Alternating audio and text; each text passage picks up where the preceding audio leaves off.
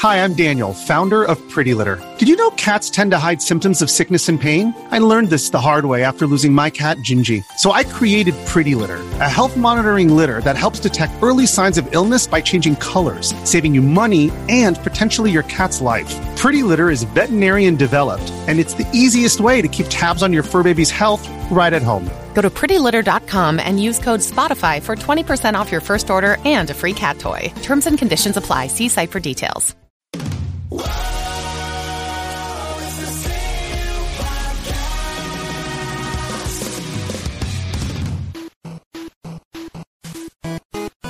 Welcome to the Completely Unnecessary Podcast for Tuesday, February 26, 2019. That's Ian Ferguson. Hello. And I'm Pat Contri. You'll be here to discuss lots of good stuff. Reggie Fils-Aimé is retiring from Nintendo. We're talking about hardcore Genesis game to be packed in with the release of the Analog Mega SG. Epic Games suing a Fortnite festival, one I mentioned on the podcast last time. Uh, maybe other, a few other topics, maybe a Q&A or two. Uh, we got back from SoCal Retro Gaming Expo in Pasadena, California. Scenic and beautiful and sunny Pasadena. Beautiful area. Actually, it really was. I w- I didn't know what to expect of Pasadena. I'd never been there before. a lot of old money. Yeah, you can tell there's a lot of money there of of some sort. Um, but yeah, the area where the convention was held in was really cool. There was a nice little like open air mall with tons of eateries, and yeah, I, I enjoyed the area quite a bit. Yeah, and um, this was the first time SoCal uh, Retro Gaming Expo was held in Pasadena. Um, they had, had Frank and Son Collectible Show before. Bobby is the son of the owner of Frank and Son Collectible Show, and so he runs it, does a great job. Um, yeah, there's probably like four thousand people there over the weekend. Yeah, was a- it was- Saturday was really jumping, Yep. and, and Sunday was. Some conventions uh, Sundays are dead. This was not dead. No. It was still a little busy. Well, I think that can be attributed to they had a really good, um, you know, if they weren't buying, they were going back for the uh, console arcade, the free play arcade. Um, you know, they had a lot of really nice setup. I didn't even get a chance to look through the arcade and see what was going on. I was challenged to a game of pinball, and then I played a little Sunset Riders with uh, uh, a nice dude who's our uh, a regular customer at Luna. Did you did you uh, play the AVP machine that was set up, No, I didn't. I just, specially designed? oh, was it? Yeah, yeah, because they um they, they made it off of the uh, what's the type that it goes underneath and goes to the console area. Oh, Type, what's that machine called? That machine type. You know what I'm talking about? Yeah, I- so it wasn't a dedicated uh, Alien vs Predator, Sure. but they they modded one of those. Uh, you know, like you always see the fighting games. What the hell are those called? candy cab? No, not a candy cab. The monitor's separate. Oh, those I can't remember what they're called, but the ones- Dynamo. yeah, They're Dynamo cabinets. that's actually how I used to see Alien vs Predator mostly. Oh, really? In Buffalo was on those Dynamo. Well, traditionally, usually fighting games, so more people can walk Mm-hmm. around because because the control panel is like three and a half, four feet from the monitor, something Right. like that. So it's a little more set, and it's up more. Uh, had a great time. Thanks for coming out, everyone, uh, to the panel on Saturday. it's probably about 150 people or so. Yeah, at, at our Saturday panel, uh, we discussed one topic uh, that we're going to be segueing into in a bit. We also discussed uh, bathroom etiquette. Yeah, and washing sure your hands. And there was a controversy on the CU podcast for bathroom etiquette. So a question came up about washing your hands and the procedure leaving a, a bathroom. And Ian likes to soap up before getting his hand moist with water. That's right. I soap up first. And uh, like me in the um, civilized society, we agreed that you want to moisturize with your with your hand first with some water. That gets it. That gets that activation going a little bit better with the soap. It can foam up better. It's not all dry and disgusting. But if it's just someone- what someone does, If someone peed on the faucet, that soap gives me a protective barrier before I turn the water on. But you're going to the soap anyway as your as your final movement, so it doesn't matter. Okay, fine. I just I ripped holes through that theory, but, but so that it was really fun. It was a great panel. Um, um, sup- uh, surprisingly or not, you know, uh, I I know uh, the internet hates us now. We hate gamers. Uh, we didn't get anyone coming up to saying that they, they couldn't stand us because of our take on a mobile game. Yeah. So that was that was interesting. Not that surprising, but it just shows how how little that really mattered and how much that was just manufactured bullshit uh, out, outrage for the sake of it. Mm, yes, indeed. You know, you think that you'd be like, oh, there's gonna be like a couple people come up and say they, man, you guys fell off, or I disagree with you. No, no one gives a shit because it's not an issue. It wasn't an issue, really. right? Yes, it's not. I mean, it's, it never was an issue. Someone asked about it at the Q and A, and I feel like we gave a pretty good answer about it. Sure, but they weren't antagonistic. They No, they weren't. Honest, like, what do you think went down? Uh, we, shout out to uh, Retrobit. Uh, can, can you hand me one of those controllers, Ian? Yeah. uh, given out uh, to me and Ian. We got a Sega Saturn, uh, Se- Sega Saturn USB controllers, the Model Two controller, nice, and then also a Sega Genesis uh, eight button controller. That, that Ian's struggling to get around his mic stand. I don't know why this is an issue, but uh, so yeah, these these are coming out soon. I believe the USB ones are uh, twenty, and the ones that aren't USB are fifteen. They're five dollars less. Either that or twenty and twenty five. I think Genesis ones are a little bit cheaper than the Saturn ones, but these look these look good, and they also have their um, their uh, N64 controllers coming out that are modeled after the Hori N64 Yes, controllers. I don't nice. so they look really good. So the Hori controllers were third party controllers that they didn't make a lot of them, and so they sell used for like 80, 90 bucks. So these are modeled after those. You know, they're like they're like a little bit circular, um, and they have the cute little D pad on the bottom, and the thumbstick is like fatter and better than the N64. Yeah, just overall thumbstick. more comfortable. Uh, and then finally, Ian, sorry, I should have put this on this side. Uh, my pal Blake Harris, as Leo moves, uh, has released to acclaim the That's author of Console Wars. The history of the future. Wow, you really are sick. this is not heavy at all. No, the history of the of the future, Oculus, Facebook, and the revolution that swept virtual reality. So this was a long time uh, coming. Forward by Ernest Cline, author of Ready Player One. Uh, so this goes into uh, Oculus and, and Facebook and, and all that, and and basically uh, uh, Palmer and his rise and eventual fall as well. So any any fans uh, of his uh, first book should probably check this out. Or if you're into uh, VR and what's going on with it and where it's been at, this is this is the book. And I will, I Blake, I will finish this. I'm sorry I never finished uh, finished uh, console wars. I'm I'm sorry about that. So uh, shout out there as well. Um, yeah. So uh, NES Marathon's coming up March 9th and 10th Darn tootin'. go to nesmarathon.com. Uh, that'll be raising money uh, for a nonprofit children's hospital, Rady Children's Hospital, one of the best children's hospitals in, in the U.S. Uh, they, they it's about 530 uh, beds, I believe, they have at the facility, and uh, doing great work in all all forms of pediatrics uh, there. And um, we also have a uh, a Kickstarter, right? Yes, that's you at do. that's at uh, what is that at? Jeez, I should know. Uh, UltimateSNES.com. What is that? I should know. I should be. I should be checking this. You think I'd be checking this every morning? Uh, but no, with the convention going on, I wasn't able to. It's at seventy-one thousand seven hundred ninety-nine backers. Be the eight hundredth backer and and get a no prize when you get when you're the eight hundredth backer. There's seventeen days to go there. Uh, check it out. Thank you so much for the support so far there, and uh, I'll, yeah, I mean, I'll do some advertising here and there for that as well the next coming weeks. Uh, looks like the the marathon's at six hundred dollars starting off. We're also looking for sponsors for the NES marathon as well. More details on the page there. And you can see the cute little artwork. Unfortunately, Alex is cut off because I had to crop it uh, for the No. GoFundMe page. So Alex wouldn't mind. Alex is Alex is, is the best. He's a chill be like, that's cool, man. That's cool. he wouldn't care about that. Uh, we also did so. We also took out the trash last week on Twitter. It was a fun time. It was two uh, individuals, uh, two cockroaches that, well, every once in a while you just have to stamp out. And people say, why, why bother with with people low in the totem pole? It's to make an example sometimes. And I felt it was necessary, and so did Ian. So we dealt with it the best way we could. And these are individuals that I will just say um, took the wrong path. They took the dark path. They did. These are both individuals that used to do regular gaming news and game reviews, and these two individuals uh, realize either uh, this is too hard or too difficult, or either I don't have the talent to make it doing Yeah, this. they, they just suck. Uh, so they decided we're going to be uh, drama channels, and uh, we're going to just talk about other YouTubers. So they, we were two of the YouTubers they spoke about during the Diablo Immortal thing, and yeah, they got short-term views at the time, but they, they, I think, realized if not before by now that uh, that's not the right path, and uh, not just burning bridges and pissing off people, and, and cultivating a toxic piece of shit audience. Um, it's going to come back to Community. it's going to come back to bite you, and it did in a big way. As I put both of them in their in their cowardly places. And the reason I'm calling them cowardly is because I expected at least one of them to show up at SoCal Retro Gaming Expo because it's both they're both within driving distance of that event. And at least I have respect for you as a man. Is if you said something to my face you had a problem with, and you, neither of you did, and that goes to show you what you're made of, which isn't much. And that's all I'm going to say about that. Anything to add? No, I was just thinking about how long it's been since I've been at Chuck E. Cheese, but Oh, really? Maybe we should take a visit soon. Yeah. we, we should, we should do that. All right, on with the the program.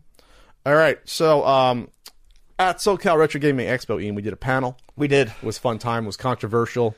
uh, soaping up habits. Uh, Ian Ian also revealed his, uh, I'm, a, his- I'm afraid if someone called me up for not washing my hands when I did, at, at a convention. Yep. That'll so, ruin a person. So just that, that Ian's telling you, just follow him into these public bathrooms with with your camera going like TMZ style. But no, but we spoke about Reggie Fils-Aimé is going to be retiring from uh, as president from Nintendo of America in April, and uh, we spoke about that at SoCal. So we're gonna we're gonna segue. Kieran's gonna segue right now to it. All right. Talk about uh, something that just came out in the news uh, a couple days ago. Yeah. About uh, Reggie Fils-Aimé, beloved president of Nintendo America, decided to retire. Yes. And uh, Wants to spend more time with his friends, his family, and his children. It's very sweet. instead of just shepherding a video game company in America. Yes. So there's been a lot of uh, a lot of uh, a lot of feels out there for Mr. Fils-Aimé because he's been uh, working with Nintendo. Started vice president of marketing in around 2003, and then he went up to president a couple years later. And everyone likes Reggie. Yeah, he's a goddamn cutie. Okay, he's a cute guy. He's, a, he's like 6'4", if you ever see him in person. He's, He's a, a handsome handsome man, yes. Maybe he played linebacker in college. I don't know. Looks like he'll break out of any suit he's in. just has to- He's got those shoulders. Just has to pose it down, and out he comes. Uh, but he, he became beloved because of all you know. He was always um, always doing the E3 conferences, and then when they really stopped doing that the past uh, couple years, Nintendo Directs, he, he's been a face of those as well. And he really was. He put a happy sort of face on the the business side of Nintendo, and you don't usually see that with presidents or CEOs of companies. I think that's one of the reasons why people were, were so ingratiated with, with the man. Yeah, people people became attached to him. I think I think one of the big things that, um, at least for me, one of the points where I was like, okay, this guy's kind of cool is. Um, don't remember where it was at, but it was when he pulled the DS out of his pocket and showed that he had over 100 hours on Dragon Quest IX.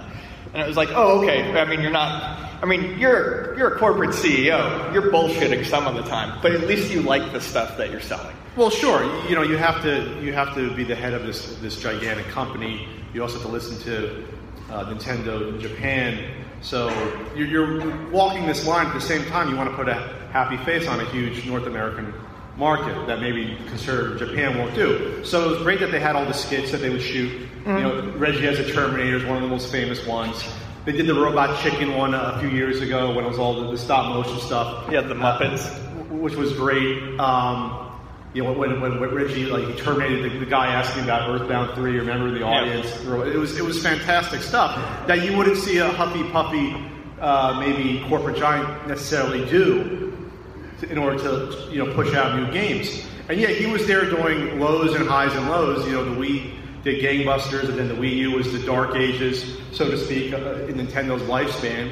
And now he's stuck around to make sure that you know the company's going out, and, he's going out in a good way uh, with the Switch doing you know doing gangbusters, and the company being in good shape. it's pretty amazing to see a um, I don't know CEO, someone in a big business these days leave on their own terms, not disgraced.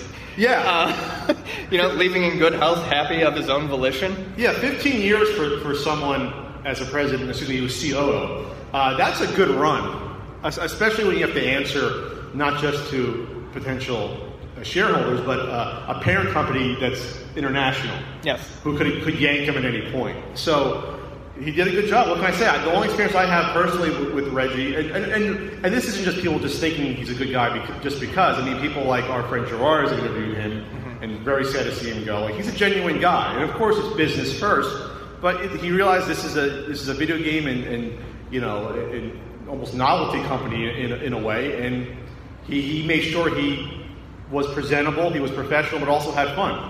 Did he say he was going to kick that guy's ass in Smash Bros. on stage the one time a few years back? He knew how to have fun. He knew how to People, pull were, with it. people thought that was a scandal. That he said that at the time, and then That's unprofessional. and then even in his, his outro video, he said, "Yes, my body is ready." He, Yes. he recognized the, the big uh, meme that Brentalfloss did a song even of that, and, and so he knew he knew what his what his role was, at least as uh, the, the face going forward to the public. Internally, you don't know how he really governed, but you assume that 15 years that he, there's no bad stories about the guy. That you assume that he, he did a good job. Sure. You know, internally at, at Nintendo of America. Look at that happy face. Look at those cheeks. You just want to I know. squeeze them. I know. And uh, 50, He's a cherub. at 57, that's a good time to, to get out, you know? So that means he started around 43 ish, uh, 42 ish. Happy and rosy. Yeah, and the one time I one time I saw him, I was at E3 when they were still doing that, uh, you know, doing the big Nintendo Directs, and then I saw him like about an hour, hour and a half afterwards. He was walking around. He, and he had his, he had his, uh, he, he was uh, doing the Street Pass thing on the 3DS. That must have been like 2012. 15. I saw him with it. He had it. He was, I- walking, I, I, he was telling someone I didn't want to say hi, Reggie. He wouldn't know who the hell I was. I didn't want to bother him, but he was walking around. You know. I uh, I miss Street Pass. You miss Street Pass? You don't do that anymore? I used to, I used to have it open at, at the conventions. Yeah, me It was too. Fantastic. Um, I, I will say though is that the one thing that I would caution people against is that you, you can be sad that someone who's a president of a company leaves. I just always get weirded out a little bit just because when people say they're like I think you mentioned about When I said when I was reading, multiple people were crying over it. It's like is that a little much for you crying over a president of a company leaving? yeah. When you start to stretch into that's when you start to stretch into the um, the idolatry of a corporation a bit, and that's what I always get a little bit hesitant about. Yes. Whether it's someone like Steve Jobs, whether someone uh, runs Microsoft or, or Nintendo of America, let's these are business people that they, they, they measure their own success about is the company doing well, is it making money, um, and and that's really where to me it begins and ends. But yeah, it's cool that publicly you're cool and that you like the product. But let's yeah, let's relax about people's uh, emotional roller coaster over a president deciding to retire happy with a ton of money. It's like yeah, No, that's kind of a good thing, you know, if you like Yeah. Uh, Reggie's kind of that intersection too. I think of uh, his personality was good for the business, but I do think that it was more or less a, a true personality. But you never know. sure. And then he's he's being uh, succeeded by Doug Bowser, which we have all the jokes about Bowser taking over Nintendo. We we get it. Bowser's evil, but he seems like the, the guy that Fill in the blank here with the jokes you've Yes, heard. yes, yeah. No more Mario games ever. But uh, it sounds like Doug Bowser is someone that uh, Nintendo and Japan are very happy with, and he, he has a good relationship with them. So it sounds like he was the perfect guy to come in and, and take over. Like, so it sounds like it's going to be a pretty smooth transition, at least internally. On the outside, I'm not sure how much of a performer he's going to be on camera or doing those skits, but that's not as important, probably business-wise. They can always Yeah. get someone else to do that, like that guy Bill that shows up and always gets made fun of. Oh, Bill uh, Trinen. Yeah, is it, says you're fired, Bill, and it's yeah. so that so he there's there's they have enough people out there to make up for it if Doug's not photogenic. But that's not the first responsibility as a COO or president of, of a company. I do hope that they. I mean, maybe it's not Doug Bowser, but I do hope they find. I don't know another familiar face because there was Iwata, there was um, Reggie, and I don't know. Yeah, who else is it now? It went from a very seemingly personable company to I don't know. Maybe it'll be cold again. Uh, it has been, this is a quote from uh, Doug. It has been my great fortune to work with and be mentored by Reggie for four years at Nintendo America, Bowser said. And rest assured, we will continue to build on his work to evolve and expand our brand, your favorite word, furthering Nintendo's global mission of creating smiles. There are millions more of those to come. Uh, There's no more corporate speak, no bottom lines, no. No blue skying it. Fils-Aimé started Nintendo America in 2003 as its executive vice president of sales and marketing and became its president and COO in May 2006. It's a pretty fast rise. Yeah, that's not that's not a. It's good. Uh, his time with Nintendo began during the Nintendo GameCube and Game Boy Advance era. His leadership in Nintendo's largest territory expanded the audience for Nintendo products. As phenomena like Nintendogs, Brain Age, Wii Sports, these were big hits. And Wii Fit brought millions of new players to the world of video games. This is a press release. So yeah, so he was there when it blew up in you know 2006, 2007. Right. I'm not saying how much he's personally responsible because you know that stuff comes from Japan, a lot of it. But you know, you can you can help with, the marketing and put the spin on things in, in, in the U.S. You still have responsibilities, you know. Yeah. But you're not you're not doing the, the heavy development like they are in Japan. Sure. It's still a, a big big you know. There's a big load to shoulders. A lot of people comes at it. credit him. Sorry. Is that Bowser? Yeah. Um, a lot of people credit him with. Uh, Ferguson, where are you going with this? Uh, a lot of people credit him with the um, the reissue of the NES Classic and the larger availability of the SNES Classic. Um, you know, realizing that there was a market for it and you know, saying something. Yeah, I, I would say that if, if you had a yeah, that's a, that's a good point be- because Nintendo Japan was so strict about you know not dealing with the retro side at all. Yeah, and the understanding of the other the understanding of the, the U.S. market isn't perfect either. I mean, Jesus, thinking that that many NES classics was going to be enough, that was insane. Yeah, so he probably, I can, I can picture, like I said, Reggie probably had some spirited conversation about, hey, we're leaving a lot of money on the table here. Spirited. Spirit. I, Reggie's got his Negan bat, I'm sure. Did you get hungry? No, I dropped this mouse on my wood floor probably like 18 times, so that's why it's cracked up. Oh, okay. But yeah, that's a good point, though, is that the, the sort of turnaround Nintendo's thought about their old properties, and including including the Switch Online, including like a Netflix style NES thing, Mm-hmm. which at first that was not going to be the plan with the Switch Online. Maybe you can credit that to Reggie and the team, saying, listen, uh, retro may not be huge in Japan, but it's, it's bigger in the US. You know, maybe that's something you guys should pay attention to. They're like, okay, you're right, Reggie, please don't kill us. Please don't come after us. No, Reggie's a nice guy, but he's a big guy. I Intimidating. I wouldn't wrestle Reggie. I'm probably probably was an NCAA wrestler. I'm making up facts about Reggie Fils-Aimé right here. I'd go after him. Ankle locks. Submissions. Ankle locks? Yeah. You think he's, he's Yeah, Reggie? That's I the only way to a take weight him out. slightly above you. You're, you're like a middleweight. He's a super heavyweight. I'm scrappy. You're scrappy? Like a bird. a little bird. Oh, anything else to add on Mr. Fils-Aimé? I, I wish him warm, a warm retirement. He's retiring in April. He can rest up with his family and kids and maybe grandkids on the way. Who knows? And uh, yeah, he can still enjoy his uh, his 3DS. His we still playing that his Switch. He'll be able to play all the pranks he wants on April Fools. He won't be working. Yeah, maybe they'll bring him back for some of those videos. Why not? They'll have him. They'll have him in. I feel like he's a prankster. he's a prankster. I, I think he's a prankster. Okay, But not one of those shitty YouTube pranksters. Not, not a, well, that, that's that's old hat at this point. Uh, Reggie's a Reggie's probably a. Uh, we're really we're really defining Reggie to our own terms. Yeah, we're really thinking I, I feel like he's a about whoopee Reggie. cushion guy. What cushion? No, he's, he's the whoopee cushion and joy buzzer guy. Not, hundred percent. not the blue gum guy. No, not, No. not a joy buzzer guy. No, no. Not the ice cube fly guy. I had one of those. You had ice cube flies. Yeah, I had fake poop too. Okay, that's good to know. Audience is, is enthralled by that. Yeah, that's fine. Yeah, okay. Bye, Reggie. We're back. Yay! Some salient points made as usual. I think I rambled on for too long in the beginning. Uh, Ian, I don't mind that you slapped the mic away from me at some point. I, at first, I was a little mad. I know we almost broke up. The podcast was almost done there. But uh, yeah, that was our coverage of, of, of Reggie, and we wish him well in his retirement. Yep. Ian, So, we got a we got the analog Mega SG coming out. That's is- right. It's going to be the uh, the HD Genesis FPGA console that you are super excited for, and I'll probably I'll, I'll probably get one as well. The the Super NT over there is fantastic. Yeah, they're- it's it's a wor- they're works of arts. they're great units. Um, so the Total unit, the- absolute unit.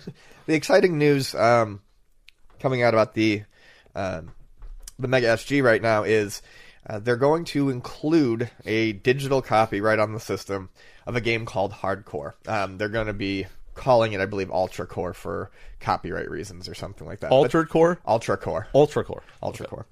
Um, we actually discussed this. I don't even know how long ago. A year ago. Really? Yeah, we talked about hardcore. Um, it was a it was a Genesis game uh, that was unreleased from 1994. It was almost entirely finished, and uh, it was uh, done by Dice. oh, we we did talk about this. Yes, we did. And uh, Whoa, so looks cool. Yeah, it does. It's a Turrican style Run and gun run shooter. and gun shooter. Uh, it's the type they they they uh, some people call Euro style run and gun shooter. Um, And that's because you can. There's a lot of traversing, like vertically in levels as well, Yeah. going back. Yeah, Versus, it's- versus traditional run and gun, you just go forward. right, it's not exactly like a Metroid game, but it's you know there's More there's, there's lots of areas to explore. Sure. Um, so Graphics are great. yeah, it looks wonderful, and yeah, it's going to be included, which is awesome. Um, The same is a- way they included the, the uh, Super uh, Turrican. In the yeah with the Super NT. Exactly. So uh, this is fantastic. It'll give a lot of people a chance to play it. It's neat that, um, you know, when you get this system, you're not gonna. It says it in this uh, article, but I agree that you'll you'll actually get to play a brand new game from that era. Um, you know, it's not a it's not an indie game that looks retro. It's it's a straight up Genesis title. So that should be pretty cool. This is great. Um, apparently, they worked out a deal that, to include this, so that that's good. Uh, the the only known source code came from a single dead hard drive that was barely recovered, and that's what I mean about game preservation. A lot of this is very tou touch and go when it comes to these games seeing the light of day or not. Yeah. I mean, so there's there's there's games out there that the developers even don't know. Well, I don't know where that is. I don't know what could have happened to it. Oh, yeah. So that's why when when this comes out, this is a joyous day when this stuff happens.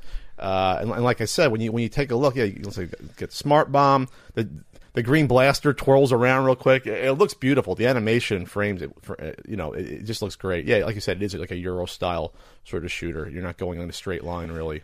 You know, it's almost like um, I'm trying to think about. I'm trying to think of an analog, besides besides a Super Turrican that you do this, where you know you're taking your time. I mean, there's a time limit. You can you're, you're traveling around the level, uh, doing whatever you want to do, exploring.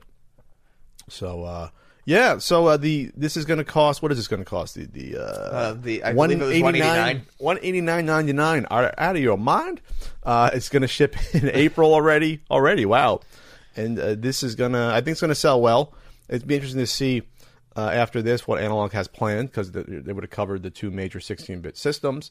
At that point, you know, there's not a huge amount of cartridge systems left to go. Ian's Ian's really hoping for the FPGA PC engine. I'm guessing That's right. that would be uh, revolutionary, I think. And then the modding scene will cry because no one will ever need to get a modded uh, a PC engine ever again. Oh, I guess I'm ready for the CD games. Maybe they'll figure that out. Well, that's what I was. I'm like, hmm, maybe maybe. they'll, maybe they'll figure out you can maybe, maybe they'll say, hey, you can just plug in a USB, you know, DVD drive or something or CD drive. Maybe they'll just have that capability. Oh, wouldn't that would be be? simple. Wouldn't What's that, that? be spiffy?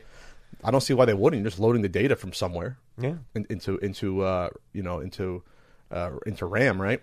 Or into read only memory, whatever. The only thing that I could think of that'd be weird is that system is really touchy with drive speeds. Like if you're trying to burn a game and whatnot, you have to do it at like one speed. I wonder if you know you could even get a type of drive that would.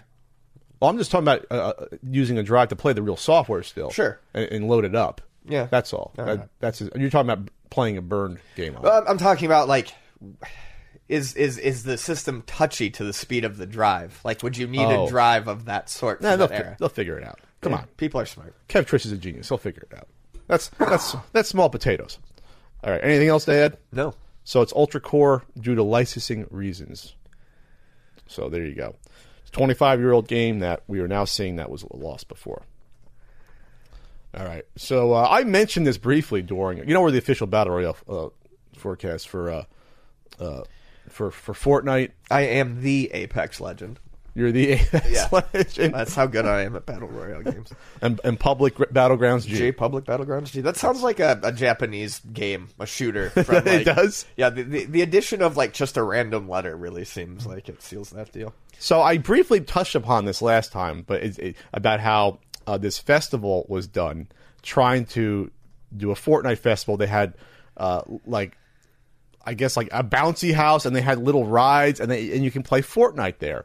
It was in Norwich. Um, so Epic Games got word of it, maybe from the official Battle Royale podcast. I don't know, and uh, they they're going to be pursuing legal action against the company for the. Uh, this was a disastrous festival. Like Yeah. this was this was not worth people's time. This was a this was a much smaller scale fire festival. Yeah, the organizer, exciting events, says it has been forced to cease all trading activities immediately. So that the email was sent to all their customers and forwarded to Eurogamer by an aggrieved party. From Sean Lord, the head of Exciting Events Limited. In this statement, Lord insisted that the vast majority of children love Fortnite Live Norwich. sure they did. And claimed that Exciting Events were still committed to hosting two future Fortnite Live events. And after all the national publicity and personal abuse and threats experienced by the directors and family of the business. However, in response to the media frenzy, Lord Continue, Epic Games have now forced the shutdown of the two pre-booked Fortnite Live events with the immediate removal of all promotional communication from the public domain. So, you think Epic Games was happy that someone went out of their way to do a Fortnite festival without their input? No. That's probably what it was, uh, Mr. Lord. Yeah, I mean, there's there's a uh, there's a- Regardless of whether or not this was a success or a disaster. and it was a disaster, but they wouldn't have been happy regardless. There's a uh, there's a line in here where uh, further down, I believe, where he says um, that the Fortnite festival is for the children, much like Wu Tang is for the children. It's all for the children. but it's it's for the money. I mean, you don't run a Fortnite fest and then have very little Fortnite themed activities there unless you're trying to dupe people out of their money. if it's a business venture, it's for the money. Money, yeah. Yes, the children could have fun if you put on a proper event, but it's for the money. This Yeah. is a business that's now getting destroyed because You charged for a ticket, so it's it's for the money. Yes, it's, it's for not the money. charity. Yeah. It's either it's either a charity event or it's a profit event. You know, like that's that's what you got there. That's what you're falling into there.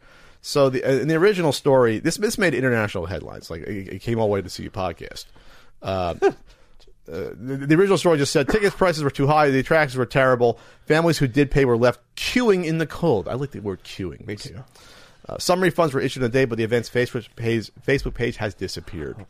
Very little at the event was actually related to Fortnite, and absolutely none of it was officially licensed. Yeah, they used the font, they used the name, they used the Characters. characters, they used the game. so yeah, you know, I mean, just trying to throw something together for the children. Uh, the quality of our player experiences is incredibly important to us, whether it's inside the game or at official public events like last year's Fortnite Pro Am. An Epic Games spokesperson said, Epic Games was not in any way associated with the event that took place in Norwich, and we've issued a claim against the organizers in the High Court of London. Woo! Did you see this picture down here at the bottom? It looks like it's being held in a 4-H facility, and it has like It's a little two rows of booths. It's a warehouse with some booths. It looks like there's there's some vendors there, uh, hanging out, and uh, yeah, it was a total cash in on the name uh, of, of a popular game, and you know that's a that's a registered trademark. I guess trademark laws are probably similar in the UK versus here. So uh, Epic Games is going to go after them. Well, they'd also go after an Unreal Tournament uh, festival if everyone one ever came up. But you know what? Since you haven't done a new game in uh, eleven years, twelve years, th- there's no need to do one. There's no need to do a festival That's right, there for that. Maybe Pat will start one up just to get get on the radar there. Anytime something gets this big, you can pretty much expect There's something gonna be a like this knockoff. to happen. I'm surprised I haven't seen uh, more knockoff uh, merchandise already. Like I'm, I guarantee you that Maybe we're not looking hard enough because I'm sure it's out there. Uh, I, I want to go back to the Jersey Shore this year to see knockoff Fortnite stuffed animals. Like I, I want to go back to the '80s, how they had the knockoff ETs. I want to see Yeah. knock, knockoff llamas and characters from Fortnite on the boardwalk on the Jersey Shore. Good old Jersey Shore. knockoff With the- AK-47. with, with the with with the totally legit game wheels that are totally regulated by the, the, the gaming commission in New Jersey that Yeah. that didn't care about you know kids in the 80s and 90s uh, putting down 50 cents quarter a dollar a time to spin those wheels that were totally random absolutely. Totally. random. Not weighted or anything. not like weighted or not controlled by fucking buttons underneath by the people by the teenagers usually working there manning it i'm not even making this up i could probably write a book about the jersey shore based upon just my experiences you, they, you, you'd go there beat you to it. you go there and there's like 15 year olds 16 year olds in high school working at gambling wheels where money is exchanging hands. Not games of skill not the rigged games of skill Games of random games which makes it totally gambling. Sorry about that. That's nothing to do with fortnite.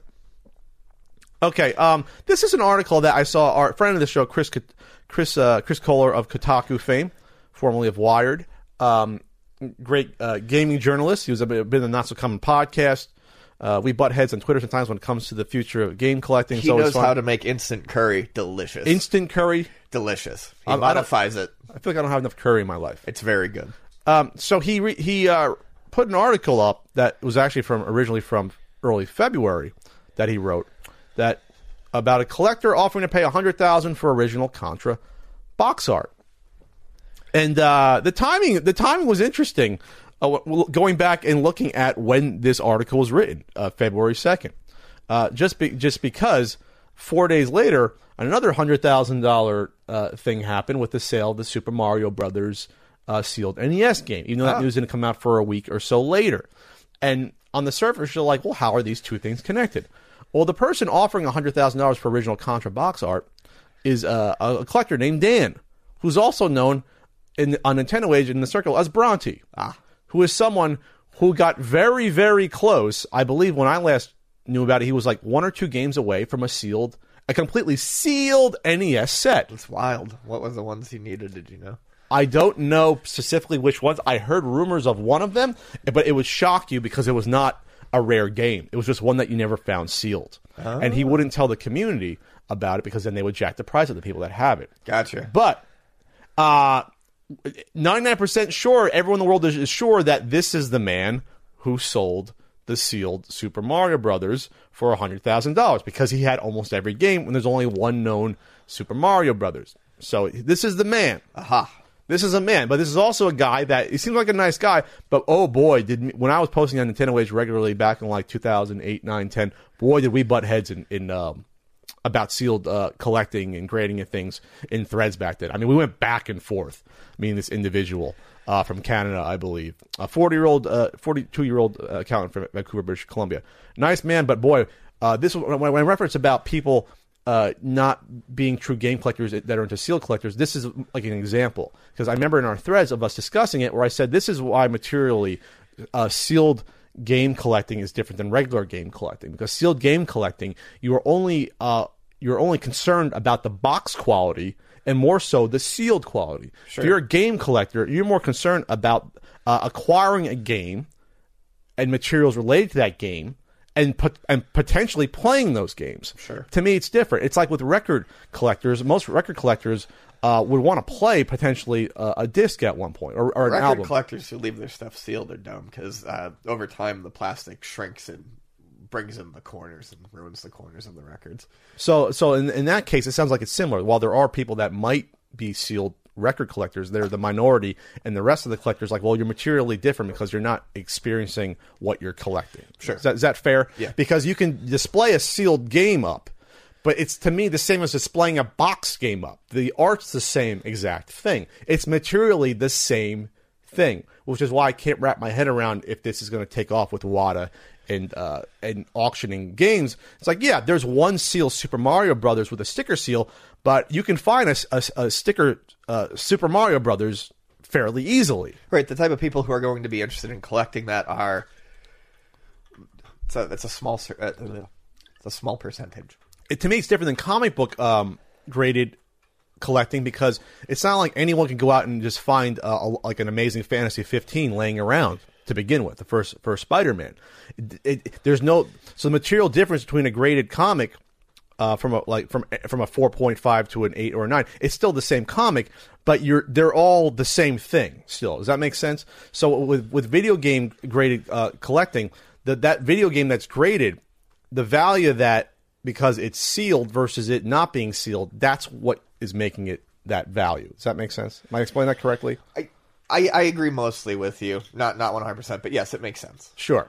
Because uh, I, if I have a, a, a minty fresh Ducktales two over there, the only difference between uh, uh, Heritage wanting it is a seal or not. That's really the difference. My my comparison though would be more like this is I, I- agree, especially emotionally about sealed collecting, but wouldn't having a slabbed Amazing Fantasy, um,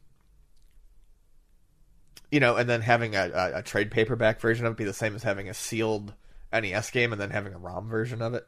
Yeah, that would be a better comparison because you're still being able to experience it in, in an aftermarket way. Is that what you mean? In, a- in a re-released so way? I, I mean, I don't see it necessarily as different. I, I, I wouldn't try to make the, the argument that it's different. I would just make the argument that I don't have interest in that. Sure. But you see what I mean, though. You can still experience Sure. a, a sealed game as a collector, Oh, not having it yeah. sealed. Right. It's materially the same exact item. Sure. That's what I mean. It's just what state of of of of uh, what state of release is it in? That's that's all. Someone opened it or not. I'll show you anyway, state of release. so it's interesting. you use water before the soap. So anyway, so so what's interesting is that uh, the collector Dan here, Bronte, wants to get into collecting uh, artwork, uh, cover artwork, like the the original versions of these artworks. He's holding up the Street Fighter II Champion uh, Genesis version artwork. He he acquired that. So because back in the day there was no Photoshop, you actually had an artist draw something. You take a picture of it and then put it and reproduce it on your box. And so it's art collecting. And the, the reason I, I'm talking about this is, is because, to me, in a way, I see sealed game collecting as art collecting. That's what I, I think is, is more of an analog to. No, I, I would agree. collecting. I mean, the only there's a few games that I wouldn't mind having like sealed or graded, but just because I like the the artwork. Yes. And it's the same way. Like I don't, I'm not an active um, slabbed comic book collector, but there are a couple that are nice to have. I Sure. just don't see it as a whole thing because at the end of the day, who's going to end up wanting a sealed Kung Fu Heroes? Oh, there might be a few people. I mean, I, I brought it up because it's me, but I'm just saying in the future. Yeah, we talked about that before. How many people actually would want the sealed one versus settling for a a complete in box copy that's worth you know ten percent of the value or twenty percent of the value of the sealed one? That that's and, and that's what it comes down to. I, I mean, like like um, you, you can still experience the great artwork of Princess Tomato sealed or just in box. sure. it's this it's the same thing. With the with the added bonus is that you can actually play the cartridge and look at the cute little manual with with all all the uh, cute little what what fruits were on Princess Tomato besides the tomato. Uh, everyone. It's a whole claymation ensemble of Princess Tomato. I think. Uh, Can't remember the name. Cucumber. I don't remember. There's a cucumber. Yeah, there's Percy Persimmon. Persimmon. There's a persimmon. That's right. Good old Percy. We play that almost every year on the on the, on the mar- Yeah, it's it's, it's, marathon. it's like ugh, it's like um, Maniac Mansion. It's a really bad one to play on the marathon because you, you you're not accomplishing anything in five ten minutes. So uh, Dan traded a, a sealed copy of Stadium Events in 2014 for the original box painting for uh, Panic Restaurant. Huh. To me, that's actually interesting. I'd rather have the I'd rather have the artwork than the sealed statement. To be honest. Yeah, that's pretty cool. Actually, Uh, let's see. He has uh, the original paintings for Blades of Steel, Mechanized Attack, and Ren and Stimpy Time Warp. Warp. Not familiar with that. Blades, Blades of Steel would seem cool. Mechanized Attack. I don't remember that one being that eye popping to me. but- no, but Blades of Steel would be pretty rad. Oh, the, oh, most of the Konami stuff is fantastic. So I guess um, the so the Contra one that he's after, it's it exists, but the person that sold it doesn't know where that where the buyer is. It sounds like, like it's it's somewhere out there. so that's why there's a hundred thousand dollar bounty on this at this point to get this.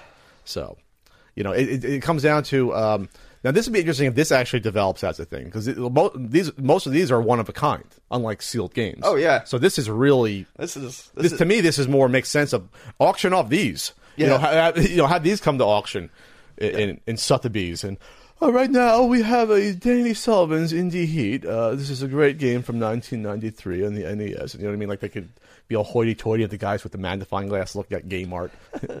I just, I just think it's interesting. yeah. Uh, you know, th- this, this, this. I've I, some of the guys show up that do the art come to like Portland, other events like that. But uh, a lot of those guys don't even. uh, Some they have some of their original artwork, but not all of it. Right. It gets out there. The companies keep it. So, all right. Anything else? Yeah, check out the article article from Chris. It's very interesting. And like I said, Dan seems like a good guy. Boy, we used to butt heads back in the day. Probably we'll probably have we can probably you know we can reminisce over a sandwich or two. Everyone mellows down with age. Ah, it's just as ageless. I don't have the energy anymore, too. Flex Pro Meals, Ian. It's a meal delivery company that sends healthy, pre-made meals to your doorstep. Their goal isn't to give you salad, but epic recipes. Yeah, like Brisket, mac and cheese. backyard Barbecue. barbecue, game day chili. Oh my God. Are you kidding me?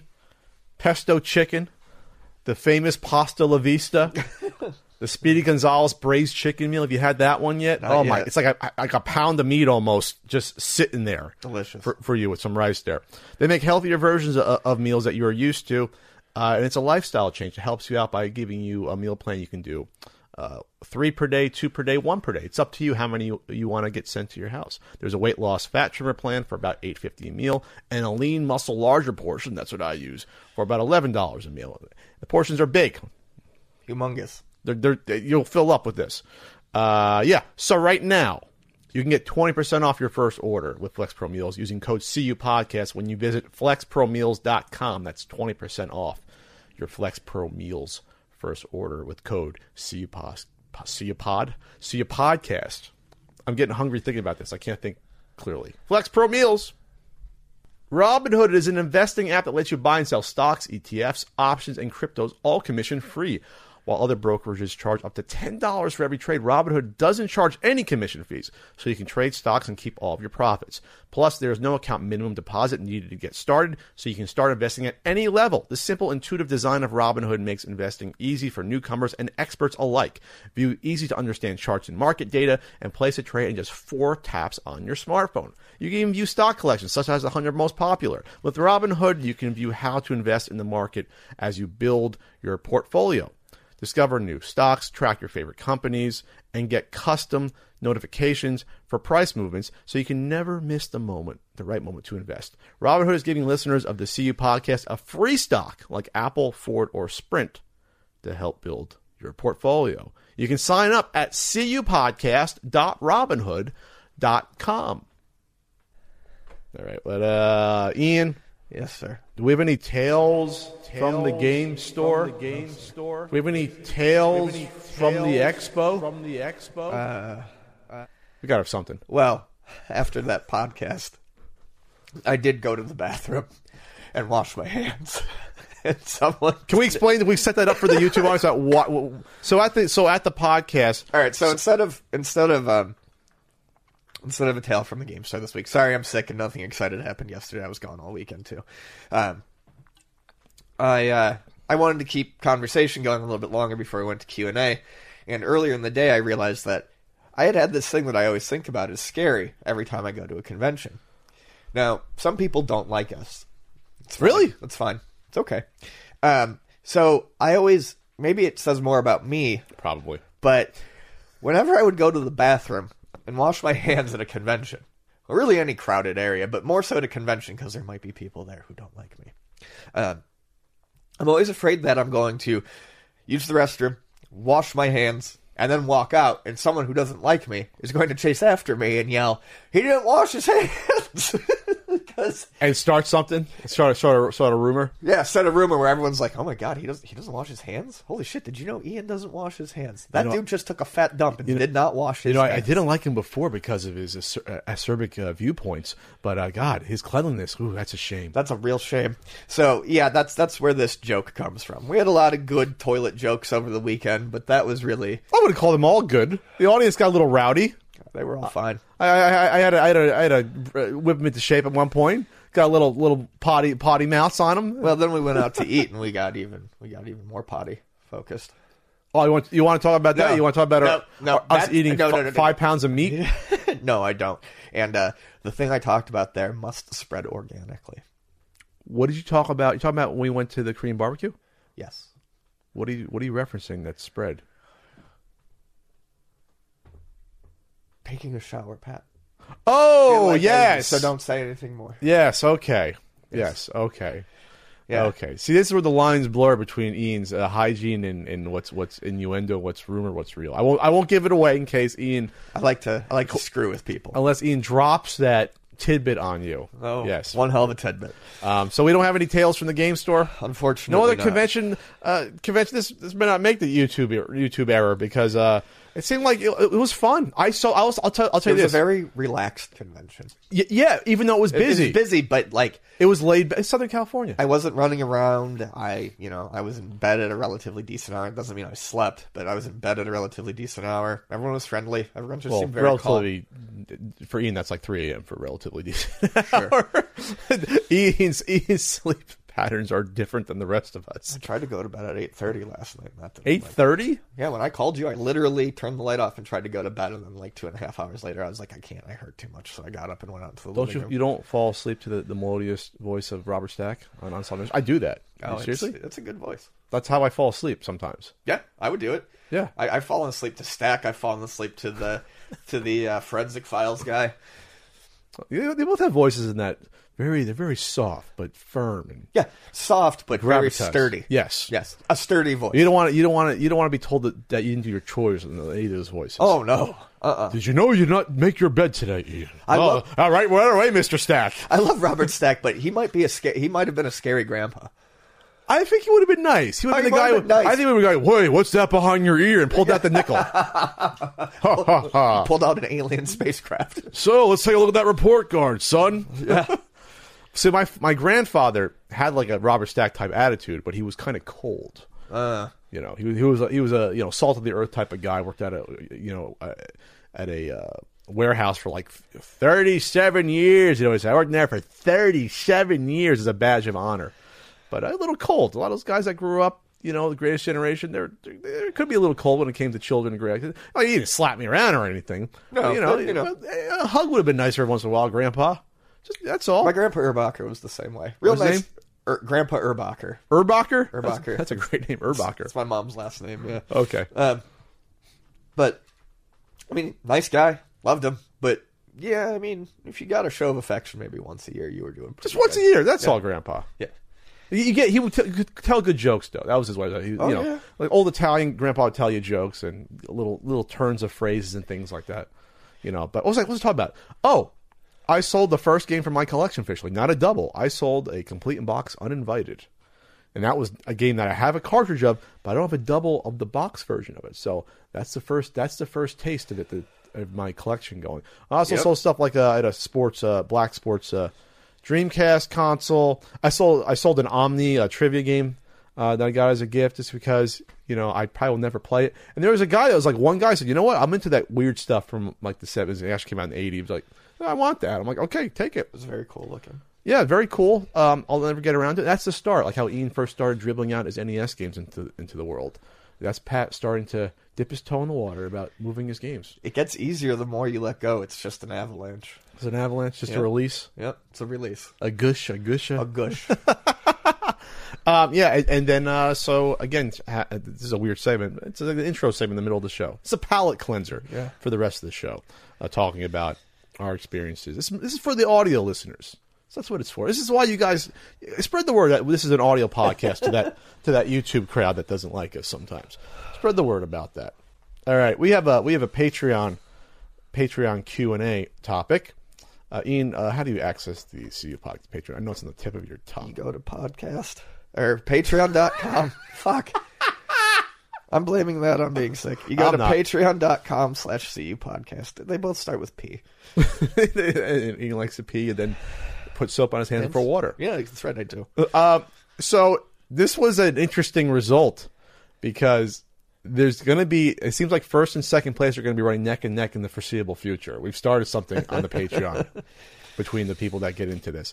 So in third place, at a miserable four percent. That's like one vote. That's that's that's that's that's uh Jesus. That's Gary Johnson territory. Should sports teams ban its players from Fortnite? Four percent give a shit about that topic. And the only reason I brought that up is because the Knicks coach complained about the players not having focus and not getting sleep because potentially they're playing Fortnite. And you hear this from hockey players and basketball players that yeah they're playing Fortnite a lot. So so that's why I thought it'd be an interesting conversation to have. Second place, hanging on for dear life. 44%, which is a, a- usually that's good enough to win first place.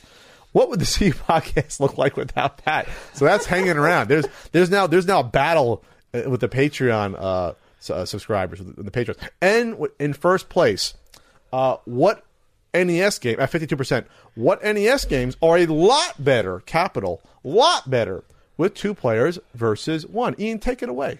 Um, so I personally think uh, pro wrestling and ice hockey are way better with uh, real players as opposed to computer players. The ice hockey uh, computer players uh, have done nothing for me in terms of the year, in terms of training me for the marathon. Apparently not, Ian. I I but it's always tight battles during the marathon. Always very, hockey. very close. very close. Um, but yeah, ice hockey would be one of those for me. Um, another one would probably be, like I said, pro wrestling. Uh, after a while, pro wrestling is boring if you don't have someone to yell at. It's a good game. it's a good game, but Well- you can only go so far. Your title has not been defended in a few years now, Ian. So we got to defend Thought that we title. defended it last year. No, we didn't. Oh, okay. I don't believe we did. You still have it hanging up. So Yeah. I'm actually s- using the NES guide app. This is not a plug to search for all the multiplayer games right now. How many? How many? How many think non non um, w- uh, single player games you think are on the NES? Non single player? Non single player. So ones that are at least one player. It doesn't have to be simultaneous. One or two alternating. 250. Oh, it's gonna be more than that. Three fifty two. Well, I thought it'd be more than that. I thought it'd be like four hundred. So more than a, a little less than half of the NES games are multiplayer. So I have this on here. So so uh, so you're gonna stick with sports games. Yes. I'm gonna say I'm gonna say uh, games like Doctor Mario, like two player puzzle Uh, games, are sure. to me a lot more fun when you're challenging uh, an opponent. Uh, even uh, Tetris, people get in that mode, but I, I think puzzle games lend themselves to to uh, to fun. Board games, you can't pl- you can't play anticipation by yourself. It's Oh, just it's just not fun by Sure. yourself. Anticipation's sort of fun when you play. You have to make your own fun, but it can be real fun if you play it with two players. Go watch. Uh, I forget we d- we did that. That was probably 2011. The anticipation video. Yep. Was it even that late? That was 2011. Might have been. Um, me and Ian, uh, Pat Daniels Punk video. Uh, Ian as the unnamed game store employee slash manager. Uh, we we had fun, and that was off the cuff. A lot of us talking about the game. It was a fun time. Yeah, the, the the whole part where we're actually sitting there playing is more or less just We're we're the head of the time. That was a let's play in 2011. We, we could have been the game grumps, but actually grumpy gamers. We could have been that, Ian. Yeah. we could have been that. Um, I'm just going through the list here. What do you think about the arcade games? Are they less fun? The alternating games, like like waiting to play a Galaga round when someone's uh, playing. Would you rather just be a single player? yeah, I don't like that. You don't like just competing for a high score. I mean, I do, but you can do that without having the alternating. I feel like that takes you out of it. You think so? But it's fine in the arcade, I guess. I just, I don't know. Depends on the game. So uh, alternating games like Arkanoid, you would think, nah, it's not worth wait- waiting around, giving the controller asshole. I mean, it's a fun game, maybe. Uh, fighting games. Yeah, there's just none of those really on the NES. But yes, fighting games in general. There's overall. none. You got best of the best. You got tur- Turtles I said tournament almost fighters. none. I know there's tournament turtles fighters. Tournament Tur- tur- turtles. tur- tur- tournament turtle fighters. Um, what about uh, platformers like Super Mario Brothers? Is it, it fun to fun to wait? Well, one and three, two is single player, which I could, It's it's just fine. I mean, it's fun to do that, especially if you're hanging out with a friend, taking it easy. But I wouldn't say it's better. I, I think Super Mario three. The fact that you work together to clear clear a world is pretty cool. That is true. and they brought that to uh, Super Mario World. I think that's a, that was interesting. that was one I think things that really stood out for me was that map overworld, but using two players, and then you see, oh, who who would uh, who would be able to get the, the, the hidden item house? You know, like who's going next? Right. There was a lot of fun. I think Super Mario three three is a lot more fun with two players. You're working together on a mission. What do you think about running gun shooters like Contra or Super C? Is that Better with two. you think so? Uh, well, no, that, can it's- ham- that can hamper your style, It's though. different with two. but It's, totally fun. different. Yeah. Because especially if one person is pretty good, the other person isn't, and then you get caught up because it's like waiting for the person. Then with the jumps, you know, if you jump too early, if they're way behind you, then you stop and you die.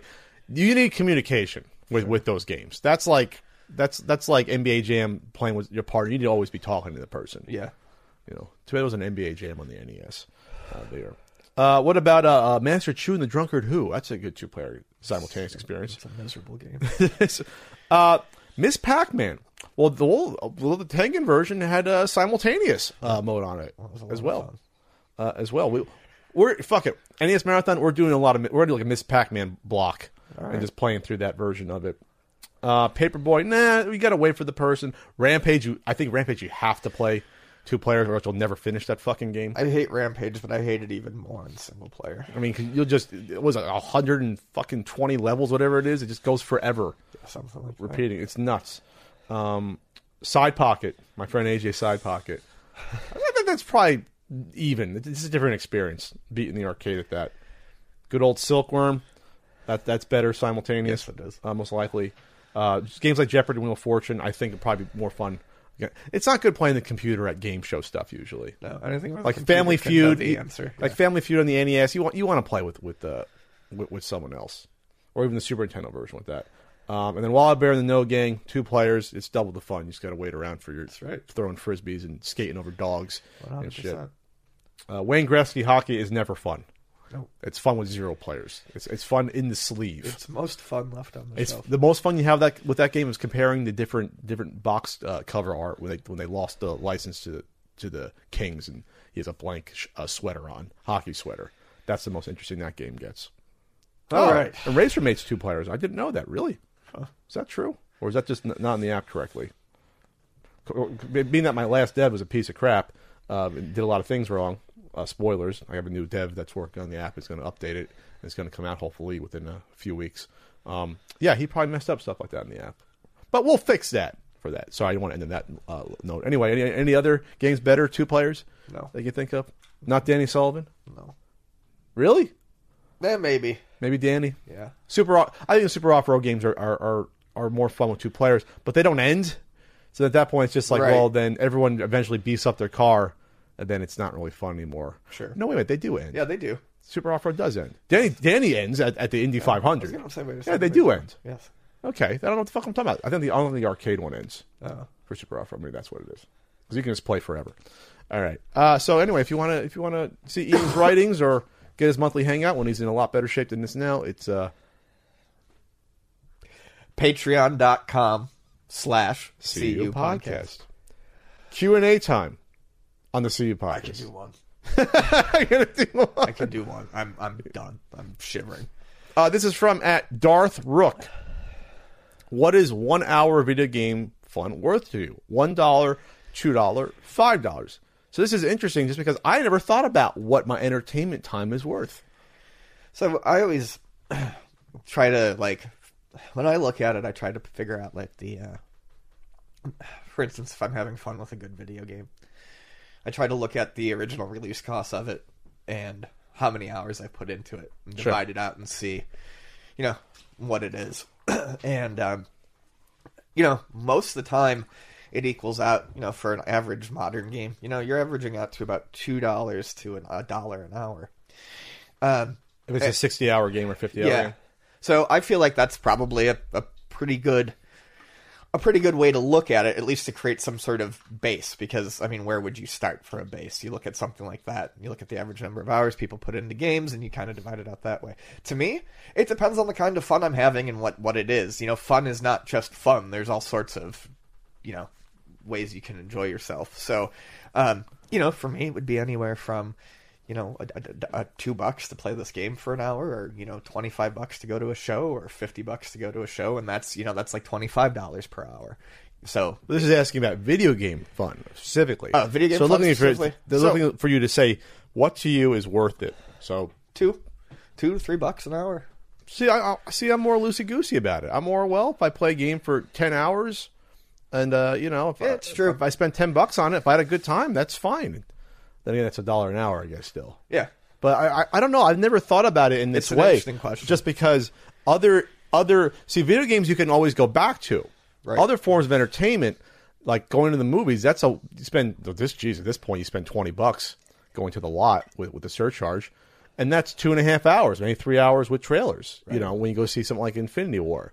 So three hours for twenty bucks. Did I have fun? Was it a good time out? Then eight dollars an hour is perfectly fine. Right. I've gone to like you know go to I've gone to orchestra stuff for video games. I went to the Zelda orchestra that was here a few years ago for uh, for Breath of the Wild, which was great. And that was what like 50, 60 bucks, and that was only like what two hours, two and a half hours. That was well worth it. That was worth thirty bucks an hour or Yep. twenty five bucks an hour because that's a, almost a once in a lifetime experience. You're going to or going to see a play.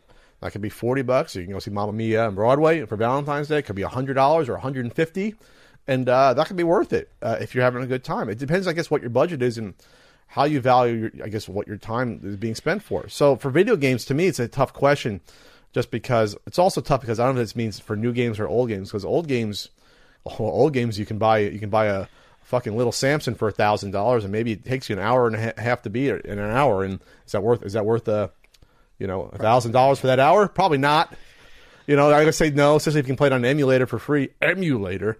So, you know, it's a tough question to ask. I think, though, this is probably how Steam games and digital games are more being treated in terms of, I guess, people playing them. I guess. If, I mean, I don't know how many 60 hour indie games are out there. Sure. Um, but I would think those would cost more than a, than a, you know, a quick pick up and play like S- Speedrunner. You know, you know, or free run, I should say. Like, where okay, it's like whatever, four ninety nine, and you get some fun out of it for 10, 15 minutes, and you're done. Right. You know, so anything to add? No, Ian's a trooper here. I basically told him to go home. He refused. So gotta get it done. But I'm ready to go home now. you ready to I'm go? so ready to go home now. Uh, well, thanks so much, everyone. Uh, I'm gonna. Well, you're listening to this live. No, you're not listening to this live. We listen, you're listening it to a live, but it's not live. I'm gonna go uh, stream a bit after this and hang out. Um, but uh, yeah, we, I got a certain Super Nintendo guidebook for sale at ultimatesnes.com. The NES Marathon for Rady Children's Hospital is coming up March 9th and 10th with with Andre, uh, Gerard, Alex, Vonnie, and friends, and that's going to be March 9th and 10th. Go to uh, nesmarathon.com to donate, and you also can be a sponsor there as well. And okay, we're, we're having fun uh, here. Ian looks like he's ready to ready to pass out. so I'm gonna disinfect that that mic mm-hmm. in a second. So that's Ian Ferguson. Goodbye. I'm Pat Contri. We will see you in a week.